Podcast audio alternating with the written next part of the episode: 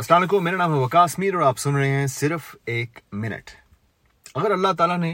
آپ کو نوازا ہے اور آپ کو دولت دی ہوئی ہے جو کہ ظاہر سی بات ہے اللہ تعالیٰ کی طرف سے ہی ہے اور آپ کی محنت کی وجہ سے ہے، لیکن اصل میں پیچھے سے سورس جو ہے وہ صرف اور صرف اللہ سبحانہ و تعالیٰ ہے۔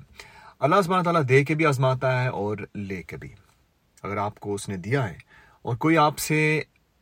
مانگتا ہے کہ اس کی مدد کی جائے، یا پھر آپ کو لگتا ہے کہ وہ بندہ حقدار بھی ہے اور ضرورت مند بھی ہے،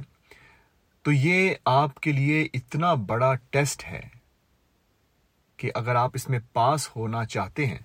تو آپ نے صرف اور صرف یہ کرنا ہے کہ اللہ تعالیٰ کا نام لے کر اس بندے کی مدد کرنی ہے۔ پھر دیکھیں اللہ تعالیٰ ایسی ایسی جگہ سے رزق کے دروازے کھولے گا کہ آپ سوچ بھی نہیں سکتے۔